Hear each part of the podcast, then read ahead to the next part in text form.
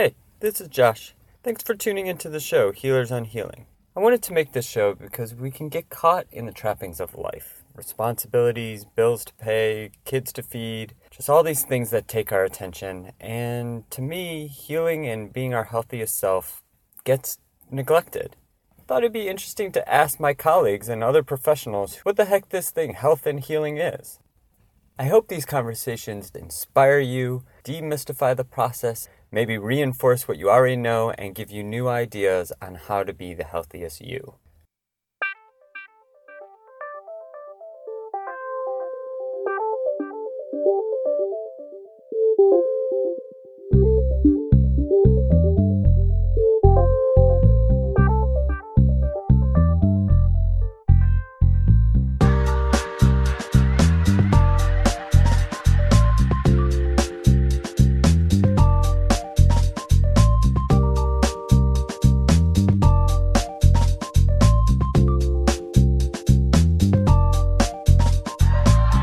In today's episode, my guest Chris Harrison talks about vulnerability and wounding and the healthy need for its expression. Chris is the Global Resiliency Program Manager at Facebook. Tune in as Chris talks about the seductive nature of comparing ourselves to others and his own personal story of struggling with alcohol addiction.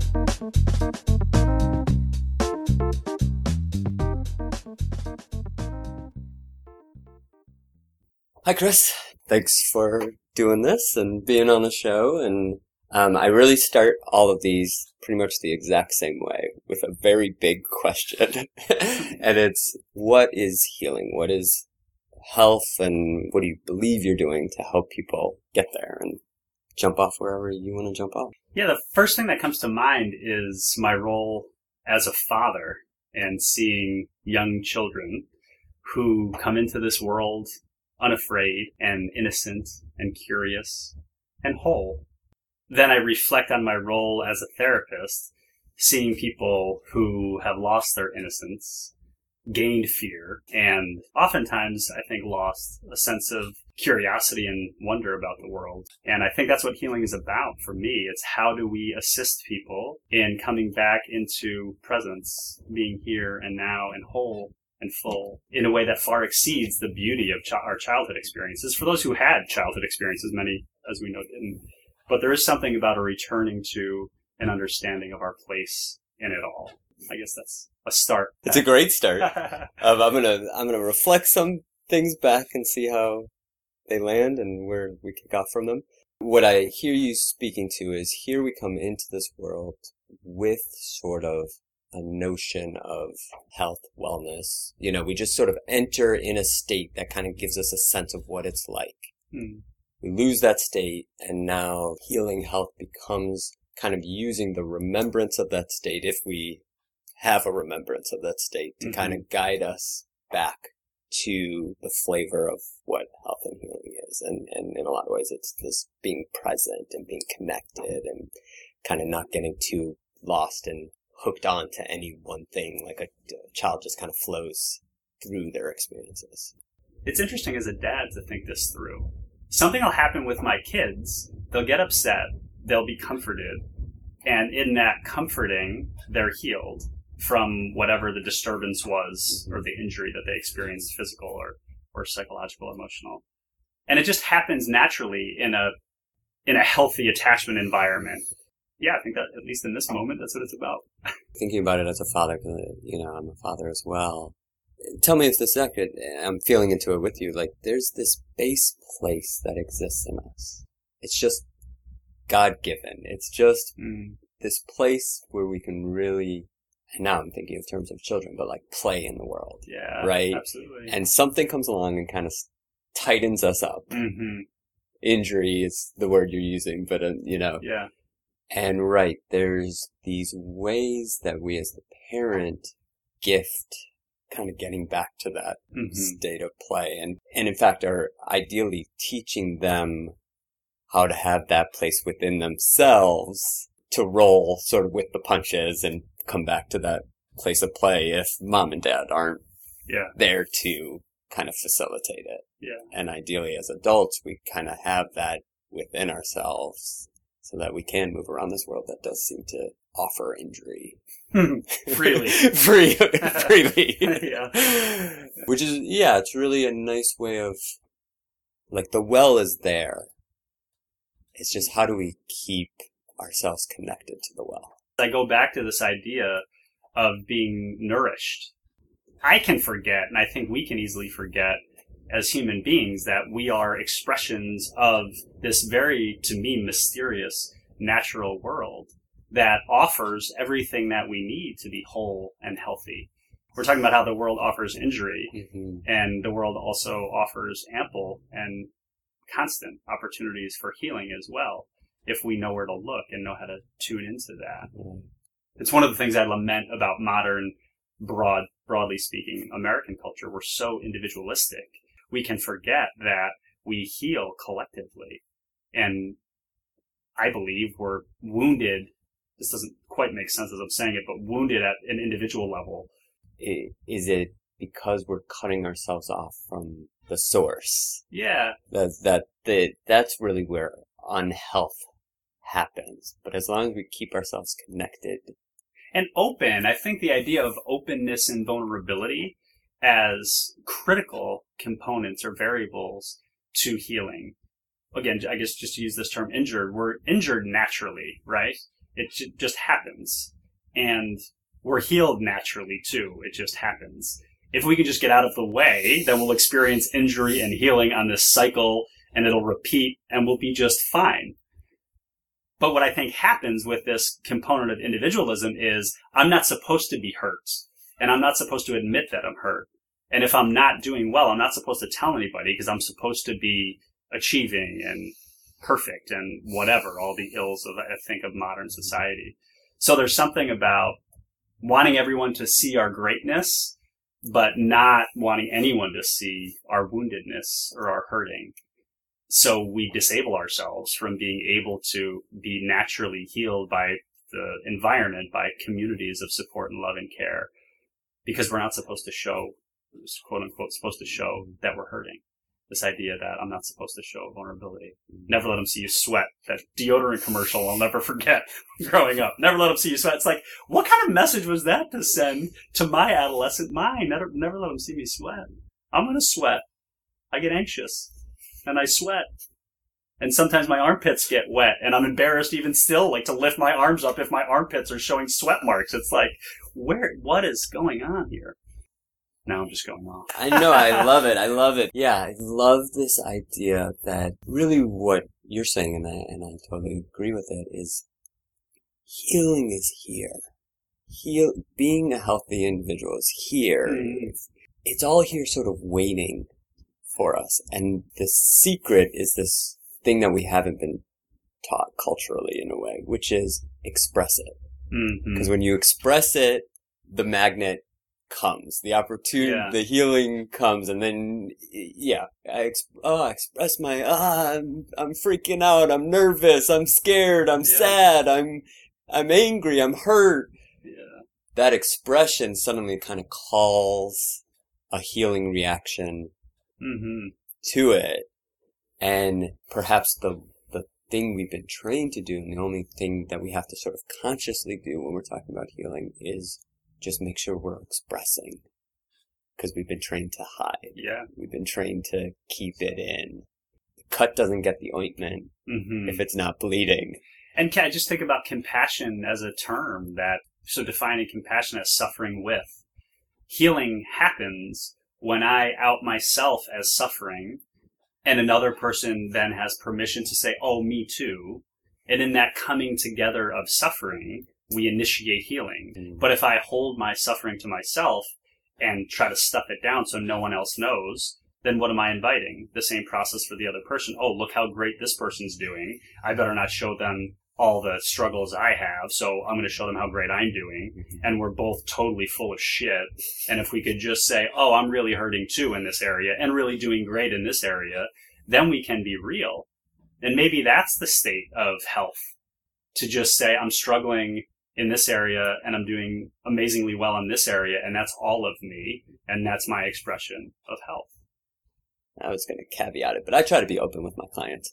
And I'm always amazed at how sort of excited they are when I tell them that I go and see a therapist. Yeah. And that I've been going to see a therapist for eight years now. Like, they're always like, no. You're supposed to be. What? You're you're you're not perfect, Yeah. you know, and You just broke my whole model. yeah, but I but speaking to this, I think right. There's actually something so soothing and healing to them to know. Oh right, no one, not even my therapist, who often is playing this role of Mhm. teacher, wisdom, helper. I've done a lot of training over the years in existential humanism, and I love the modality because one of the tenets of the approach to therapy is authenticity, which I think can be an overused term. I hesitate even now sometimes to use the term because I think it's, it can be overused. But this idea of I'm not going to keep anything out of the room if I think there's something that I've experienced or am experiencing that can be helpful on the journey of healing for the person I'm working with. So I love that idea. And I worked with a lot of addiction and I've struggled with addiction in my life. So I'm the seventh born of seven children, all of whom have had a problem with drug addiction. I didn't escape that fate. My authentic expression of vulnerability and challenge and difficulty in navigating through to a place of recovery absolutely has been absolutely instrumental in deeply connecting with the people that I've worked with because it makes a relationship real. I'm a real human being with another real human being, and we're opening up our shared struggles and our shared joys. And that's authenticity. That's real. So I'm thinking about my son as you're talking, and it seems we come to this world wired to be our best selves. Meaning, when my son is scared, I know he's scared. When my son is sad, I know he's sad. When my son is hurt, I know he's hurt. When my son is joyful, I know he's joyful. I, there is no sort of hesitancy in this expression that we're talking about. And yet something happens and we start hiding expression. Why does that ability start going away? Why? Yeah, what leads us astray? What seduces us out of this state that we just come into this world knowing, and we're sort of talking about returning to, to be our healthiest self, but Mhm. like, yeah, what seduces us? This is where I, I get really heady. Like I, th- I feel like I'm about to get really heady. So if that doesn't have utility, just stop me, please. I think it's about ego development. It's fascinating having a two-year-old and a three-year-old and watching natural development unfold. And my wife and I are doing the very best we can, of course, as all parents do, to create an environment where any expression of emotion or thought is met with a search at least for understanding where is this coming from even if it's an unskillful expression of an emotion like yesterday my son hit my daughter hard in the ear and then in the nose because he was angry that's an unskillful expression behaviorally right but the anger isn't my wife and i had a long conversation last night about how do we continue to work with him so he understands that the anger that he has is natural the way in which he behaviorally manifests that anger can be unskillful and problematic because he's going to phys- he physically hurt my daughter. That's and that's not okay. Mhm. So I think this is what happened. I, I don't know if it's as much of a seduction as it is the individual self, which we call the ego in our traditions, comes online, and that experience of separation between self and other, the door to suffering is constructed and opened because then I'm comparing myself necessarily to others. I see it with my kids at two and three. One of them will be doing something that we as parents praise, and of course the other one runs right over and will do the same thing because they want the same praise. There's certain expressions of emotion and certain expressions of self states that don't evoke a response of love. In fact, in fact, they evoke a response of discipline and correction. So, oh wait, that must be what I just did must be wrong. Oh, there's a way I can do things wrong. Oh no. I don't want that to become manifest. So how do I just do things right? And that's why parenting is so important. How do we consciously help our little ones to navigate the emergence of separate self? And when that's not done well, that idea of doing things wrong becomes I am bad, I am wrong, and I need to hide that. And then we're back to what we were talking about a little while ago. It's like that kind of vulnerability I can't express. And then we've now fractured this unified sense of self into all these different little pieces. So now I have all of my sub personas, some of which I'll share openly with people because I'm proud of them and people will love me for it.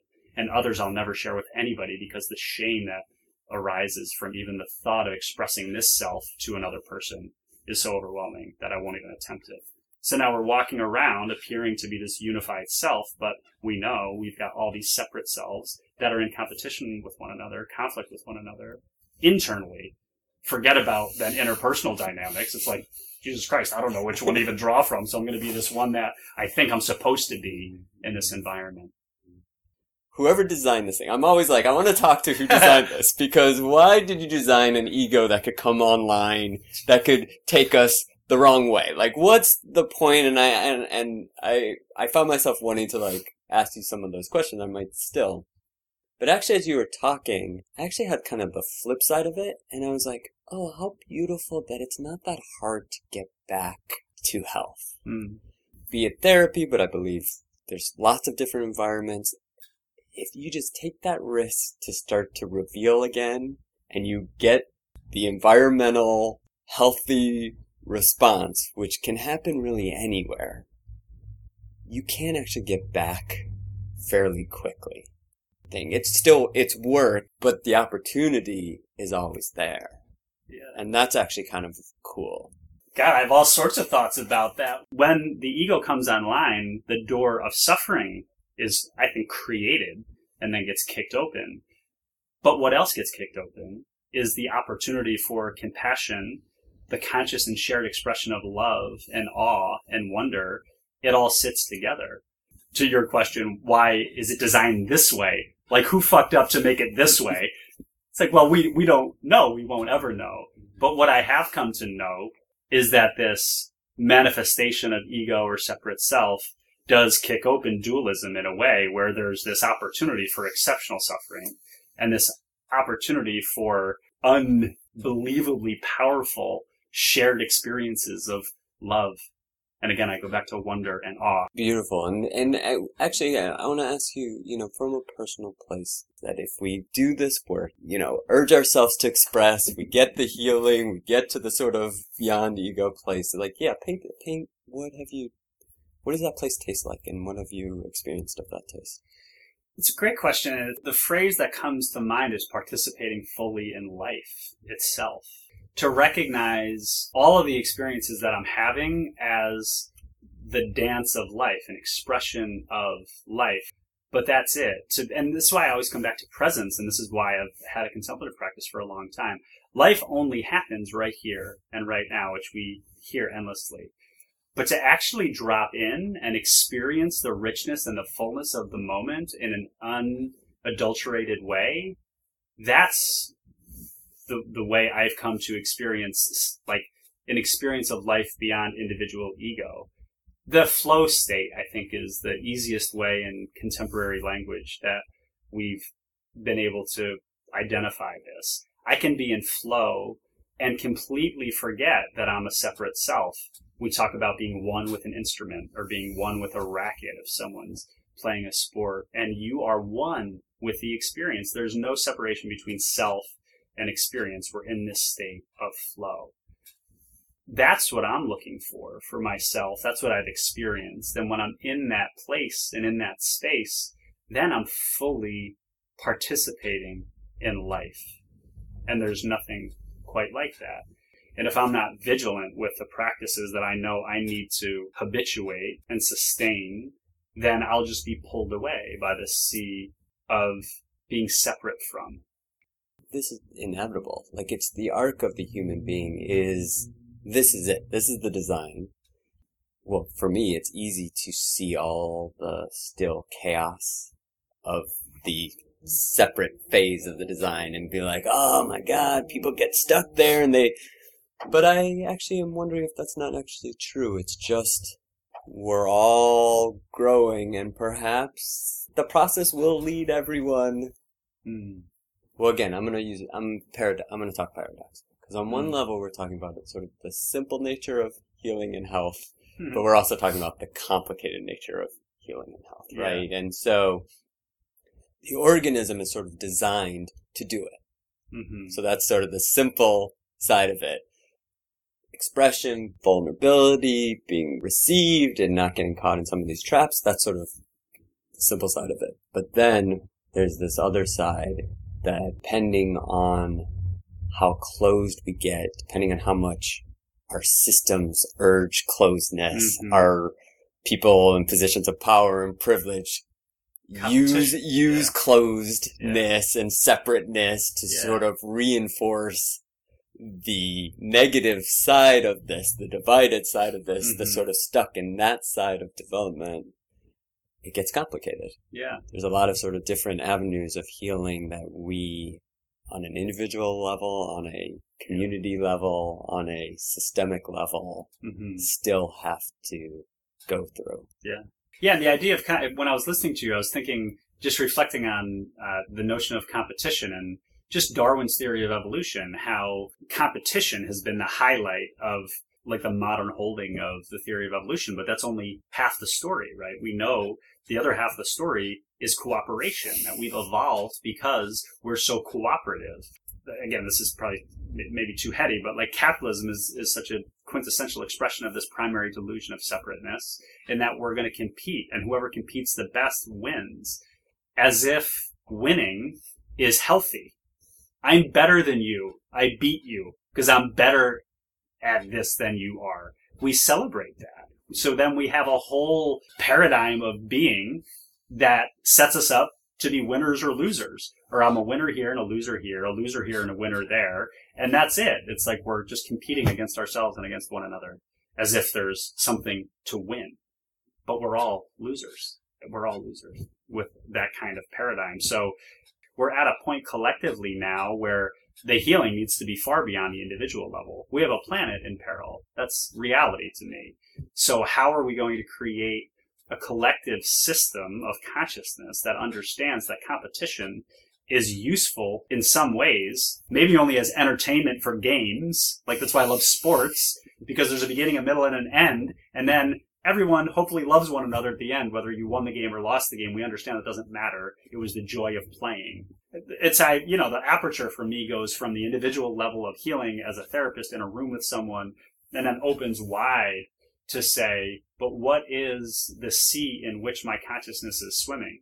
Because that influences my sense of health and healing as much as the individual struggles that I have with my partner or something. Uh, I love sports. I play sports. I like, you know, winning at games. yeah. The felt sense of that is so less and, and less lasting Mm. than when we're talking about this other sense of really experiencing life Mhm. and really living life. And sure, I, you know, I play basketball and I like winning.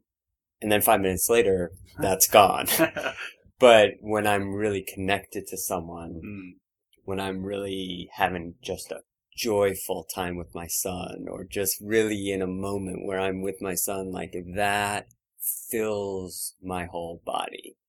Lasts for weeks. I can, right now, I can feel Yeah. the recollection of that feeling versus the winning of that basketball game. And I think on that level, that I, I think is what I hope the world would start to understand. I get, I almost get a sense of getting lost in the game, Mm. getting lost in the competition, getting lost, you know, cause I get lost That's in it. it and Yeah. think it. And hopefully this show is partially trying to urge people who maybe di- haven't totally Mm. tasted that to be like, yeah, you're, you don't even, like, you're sort of eating a peanut butter and jelly sandwich, but there's like a filet mignon steak, you know, and like, trust us, like, go for the filet mignon steak, Yeah. cause it really just, your heart just Mhm. explodes and there's, and that's it that for me framed in this kind of more i guess transpersonal language it's it's that's ego to beyond ego like what you're some of what you're describing like when i have a shared experience of love there's no attempt to win there the the idea of competition goes out the window because the idea of this individual this rigidly structured individual ego is out the window i can only experience love in relationship. There has to be mutuality. There has to be, for it to be pure, right? There, it has to be shared. So there's that space between me and my wife, or that space between me and my child. And that's the place in which the love is born and expressed and shared. And there isn't any effort to win or to lose. This is silly too, I think, but this idea of of human being and not doing, we get so caught by doing, doing, doing. What's it like to just be? You know, it's easy to talk about this stuff from ahead. so I'm going to Yeah. sort of ask you more of a, like, what led you here?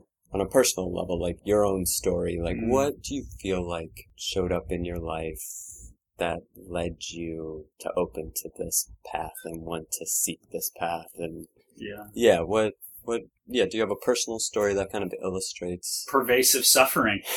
really. It's interesting because part of it, well, I'll skip all that. What brought, I'm glad you asked that because part, that's why I regret being overly heady, I think, with a lot of what I've shared with you. So to bring it, to bring it down to my individual experience, I, so having been born into this family where there's a lot of addiction, the misdirected search for spirit is what Stanislav Grof calls the, the misuse of alcohol spiritus, alcohol spiritus in Greek. So it's a, it's a misguided search for spirit.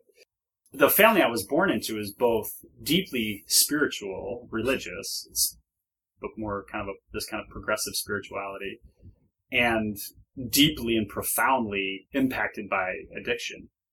I grew up seeing brother, my sister go to rehab, my brother come within really inches of killing himself and being in intensive care. One of my early memories, because I'm the youngest of seven, there's a big gap between the oldest and the youngest. One of my earliest me- earliest memories is going into a hospital and seeing my brother in an intensive care unit with tubes of blood just being pumped in his body because he was so injured from this accident he had and he was drunk and he wrapped himself around a telephone pole and was hanging by his arm over a stream and the pole the power pole that he hit sent the the power line into the water. So had he not been hanging by his arm th- through the door of the car, he would have been electrocuted and probably died. I was raised in this environment that was equal parts profound love and spirituality and profound dysfunction and incredible, uh, incredibly negative, experiencing the incredibly negative impacts of addiction. So as I got into my early, early adolescence, 12, 13 years old, there were parties all the time. My parents would have parties. My brothers would have parties when my parents were away. And I started drinking at 12 or 13. And by the time I was 14, I was drinking regularly, 14, 15. Fast forward to my early 20s, I had met my wife. I still, so I had this dual track of partying really hard and having fun, quote unquote, my version of fun as an adolescent with, as a party animal.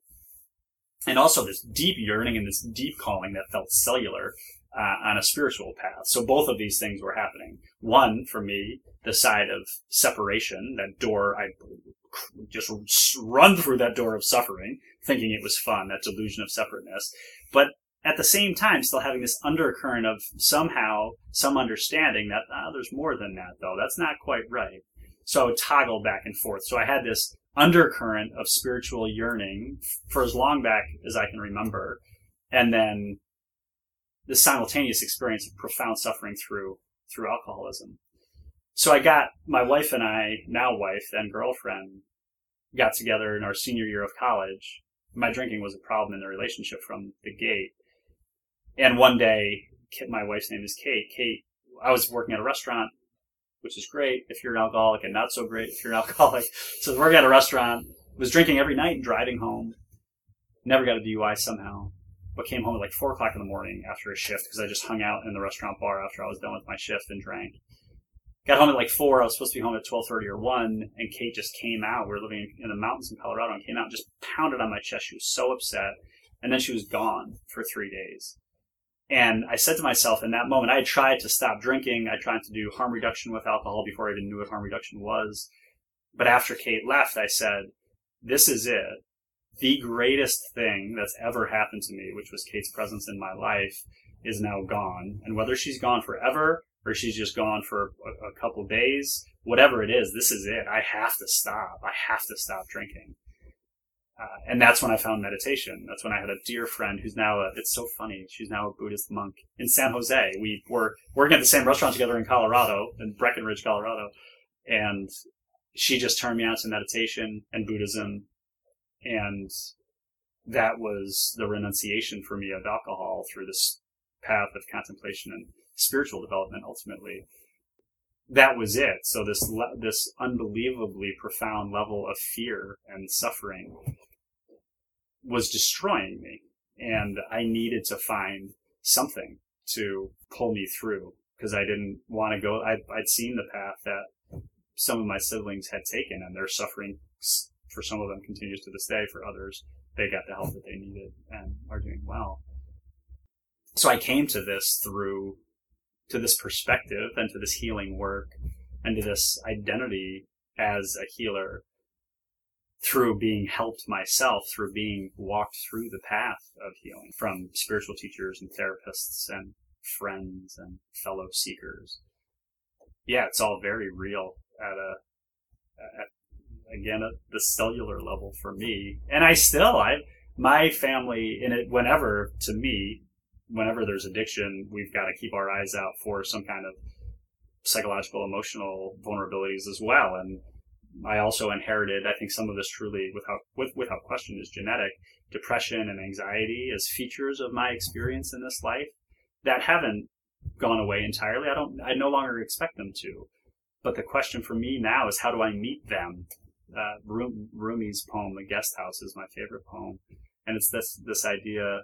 I never quote the poem exactly exactly right, but how do I meet anxiety and depression at the door laughing and greeting them as hosts and asking, what do you have for me today? Without taking them too seriously. So I still wrestle with the delusion of separateness regularly. My mo- on my most depressed days, it's because I feel alone and afraid.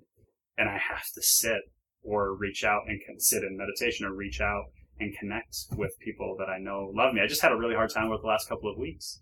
And had the good fortune of it being a friend's birthday, my closest group of friends I hadn't seen in forever. And we had dinner together and then hung out for a while afterwards. And I was crying and connecting with them. And it woke me up again because I had fallen into this sleep. And I had to be reminded that, oh, that's right. I have all, this is me sharing life and receiving support from people who love me and offering support to people I love.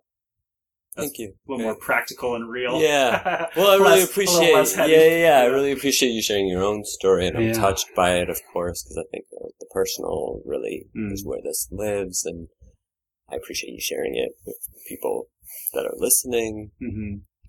I take away from that, and I truly do believe this, that there is this voice inside of us, and a lot of times it's the quietest, but it's in there and it's saying, you know, like, go for the healing or hmm. do, you know, yeah, you can do this or a healing instinct. The, yeah, that it's in there and it is quiet, but I sort of hear that in your own story mm. that that voice, thankfully, came out. Thankfully, you listened to it mm-hmm. and and follow its guidance, and of course, mm. lose connection with it. But yeah, that that it's there, and I think that is true for all of us. Yeah, and I think I think for us, just to add to this, for us as healers in this world, to recognize and understand that, and I, and I know you know this well, that there are people who come in to see us who haven't, who don't know love.